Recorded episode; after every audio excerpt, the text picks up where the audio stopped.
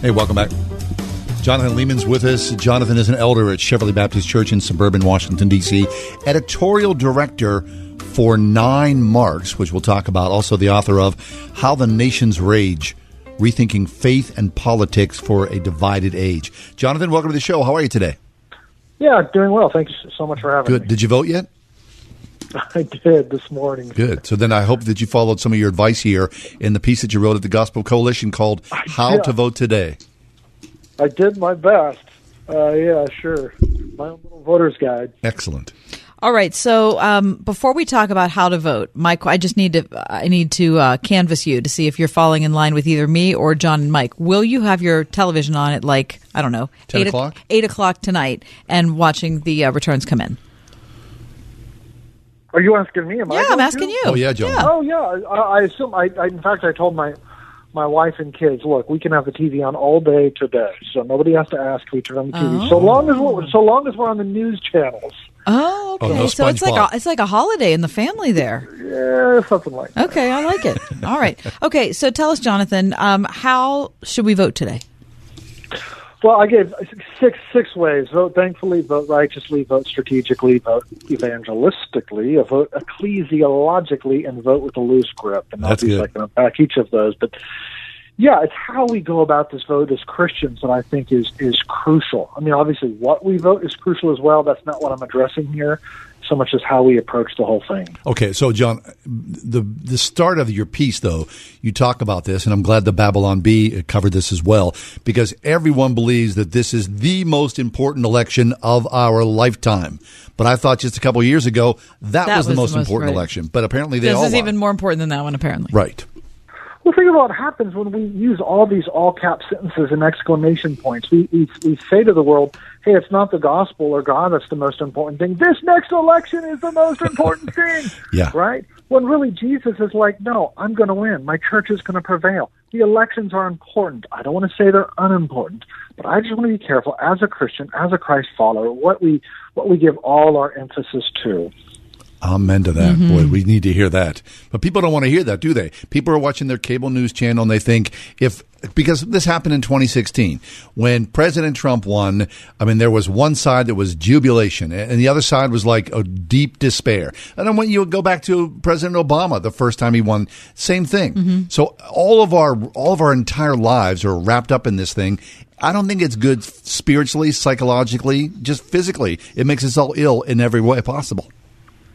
No, that's exactly right. And look, I understand why people get upset. Government politics deals with the matters of justice, right? And justice is important, and injustice should make you angry. You see an abused child, you are rightly angry. Injustice should make us angry. So politics is important. Nonetheless, as Christians, our hope is not in this election or any election. Our hope is in the fact that Christ has died and has risen and is coming again. And so, I, I, all I'm trying to say in this piece and in other things I've written is to like, okay, let, let's pay attention to this. Let's get involved. Let's get engaged. But you got to keep it with something of a loose grip, at least in comparison to the most important things mm. in life. Yeah, so that's the question John and I have been asking is how do you talk about something that is important without making it all important? Well, I think as Christians, especially, what's crucial is we need to be careful about whether or not is what we're saying directly stated in Scripture, or is it like several degrees of implication removed. So, if we're talking about something that Scripture directly speaks to, like "you shall not murder," okay, well let's let's talk about that. And let's talk about abortion. That's important. It's a pretty direct line. But is it something that you might call not a direct line, but a jagged line in getting from the text to the policy application? You got to go through this reasoning and that reasoning, several levels of that. So political tactics, for instance, I would call those jagged lines. Mm-hmm. You and I might both agree that abortion is wrong, but maybe have slightly different ways of getting there. Well, I need to preserve Christian freedom and Christian liberty and respect your conscience and how you're going to come about a different way of getting to that decision. So part of the, part of the part of the way we keep our, our you know, tempers down is to preserve Christian freedom and to recognize that these are complicated issues. Yeah. So in your piece, John, you, you you talk about voting with a loose grip, which I think essentially Mm-hmm. Yeah, is what like you, that. the Yeah. whole thing is uh, up to this point. You wear things lightly because no matter who wins, it's not going to you know affect our salvation or, or our relationship with Christ. Hopefully not. Yeah, that's right. And not only that, I would say, look, you're not an apostle. I'm not an apostle. I can tell you what Jesus says in the Bible. I can't give you a direct line to Jesus on health care or on immigration Mhm. policy or on any number of other things. Again, not that those aren't important, not that we shouldn't bring biblical reasoning to bear. We should. But I cannot speak about my view on immigration reform with the same level of certainty that I can speak about the resurrection.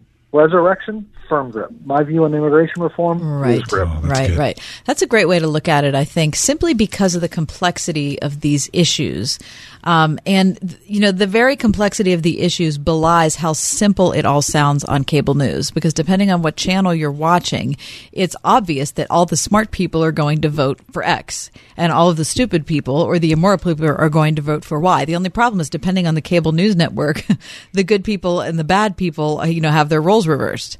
So, but in the real world, there's so many different ways of looking at issues. And you certainly, like John was saying before you came on the air, Jonathan, that when he was growing up, his parents used to vote straight ticket. That's all it was. He'd go in and they, they Three would seconds later, they come out the door. They're good to go.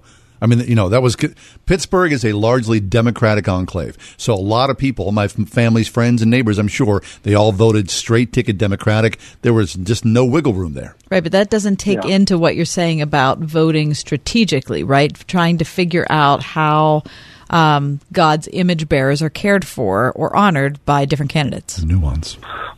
Well, they, they, well said. There's a sense in which Christians doesn't fit neatly into any party, right? Lest we be subject entirely to the parties and not subject to King Jesus. There's a sense in which a Christian should uh, be somewhat counterintuitive in their approach to politics. Like, I sort of fit with this group in these ways, and I sort of fit with that group in those ways, and neither group is entirely happy with me, right? But Right. instead, because I'm not taking my orders from the group, I'm not taking my orders from the party or the party operatives, I'm taking my orders from King Jesus. And so, yeah, there's there should be a sort of in and not of in all of our approach to politics. Like Yeah. none of these shoes quite fit. Okay, so John, I mean, you wrote a book about this, how the nation's rage, rethinking faith and politics for a divided age. Quite honestly, you know, Kath and I have been doing this show uh, long enough to essentially, especially on Christian radio, to stay away from politics more often than not, because what we find is no matter what, probably we, wise. It's it is wise because what we, what we found is when we mention something politically, we get such brutal emails and phone calls, de- depending upon what we say, and we're trying to sort of be even about the whole thing, but it doesn't work that way. Oh gosh, I mean, I've I've experienced the same thing in my own ministry. It it really is tough, absolutely.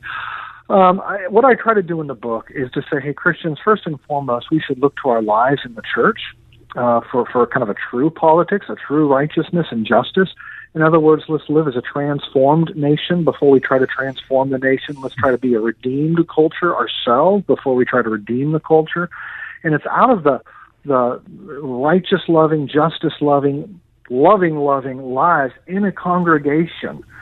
Uh, out of that should flow a, a new kind of politics that is compelling to the people.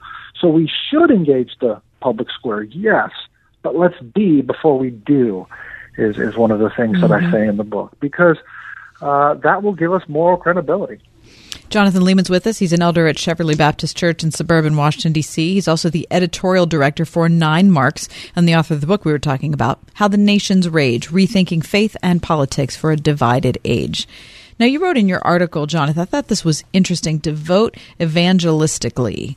Um, and I thought, well, how, how, how does that even work? But I appreciate how you explained it because you said choose candidates and positions that won't prevent the church from doing its Great Commission work. Talk about that. Yeah, sure. Think about when God establishes the authority for government. It's in Genesis 9, where whoever says the blood of man, by man shall his blood be shed.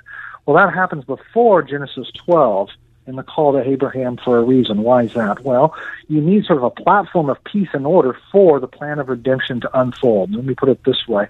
You know, I need I need a good government or a government in some sense to keep peace on the streets so I can get to church, right? Lest I'm bludgeoned by bandits on the way. So there's a sense in which all of our special grace activities, our church activities, our evangelizing activities depend upon common grace platforms. Hmm. You know, you need to know how to read before you can read the Bible, right? And so when we're voting, what that means is I need to pay attention to, hey, is this party or this candidate going to stand in the way of the church doing its work? Because if so, that's not why God put government there in the first place. God put government there to build this platform for the church to do its work. So we need to be mindful of our church work and our evangelism as we vote. And that was the first thing I was trying to get at. And the second thing I was getting at that was just to say, hey, look, take care of how you talk to all your friends. Uh, you, you mentioned a moment ago how divisive this can be. Well, yeah. do you need to air all of your politics with your with your non-Christian neighbors and colleagues? Colleagues, you might undermine, undermine your your witness to them. Do you really do you really need to do that? No, you sure don't. It's complicated to live uh, strategically and engage in politics without getting sucked into politics. That's what we were, you know, that's just another way of saying how do you talk about something that's important without making it all important? Oh, and I, honestly, I think it's getting harder and harder. It is. It really, it really is, and, and my, my, there's a number of reasons for that. One, one of the reasons I would say for that is that because the country is increasingly divided by two pretty different, different views of justice right? And uh, justice is what makes people angry, as I said. And so the more we divide uh, over those sort of basics, the angrier people are going to get, and, and, and the harder it is going to be to enter into that conversation. Right. Okay, so today's election day, finally. Of course, you're following along. Everyone's been counting the days down. So tomorrow, we're going to essentially hit the reset clock and then lean forward into 2012, which is crazy. You mean you mean 2020? 2020. Sorry. Yeah, I mean here we go again. So, yeah, right. And we'll we'll have a little bit of a, a respite, hopefully, before all the news cycle comes. But uh, after the 2016, you know, my, my Cheverly Baptist Church is here in the D.C. area. During the last election, 2016, I was actually at Capitol Hill Baptist Church. We just left there to plant right there in Capitol Hill and the elections are intense times because because Christians are on both sides of things, and, and right here in D.C. we feel that especially. So I have members of my church strongly feeling this way, and members of my church strongly feeling the other way.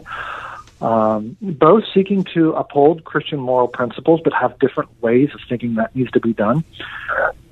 It just takes a lot of wisdom for, for pastors and Christians generally, I think, to come to the Lord's table together and, and maintain unity and the bond of peace amidst that. Yeah but I think that's crucial.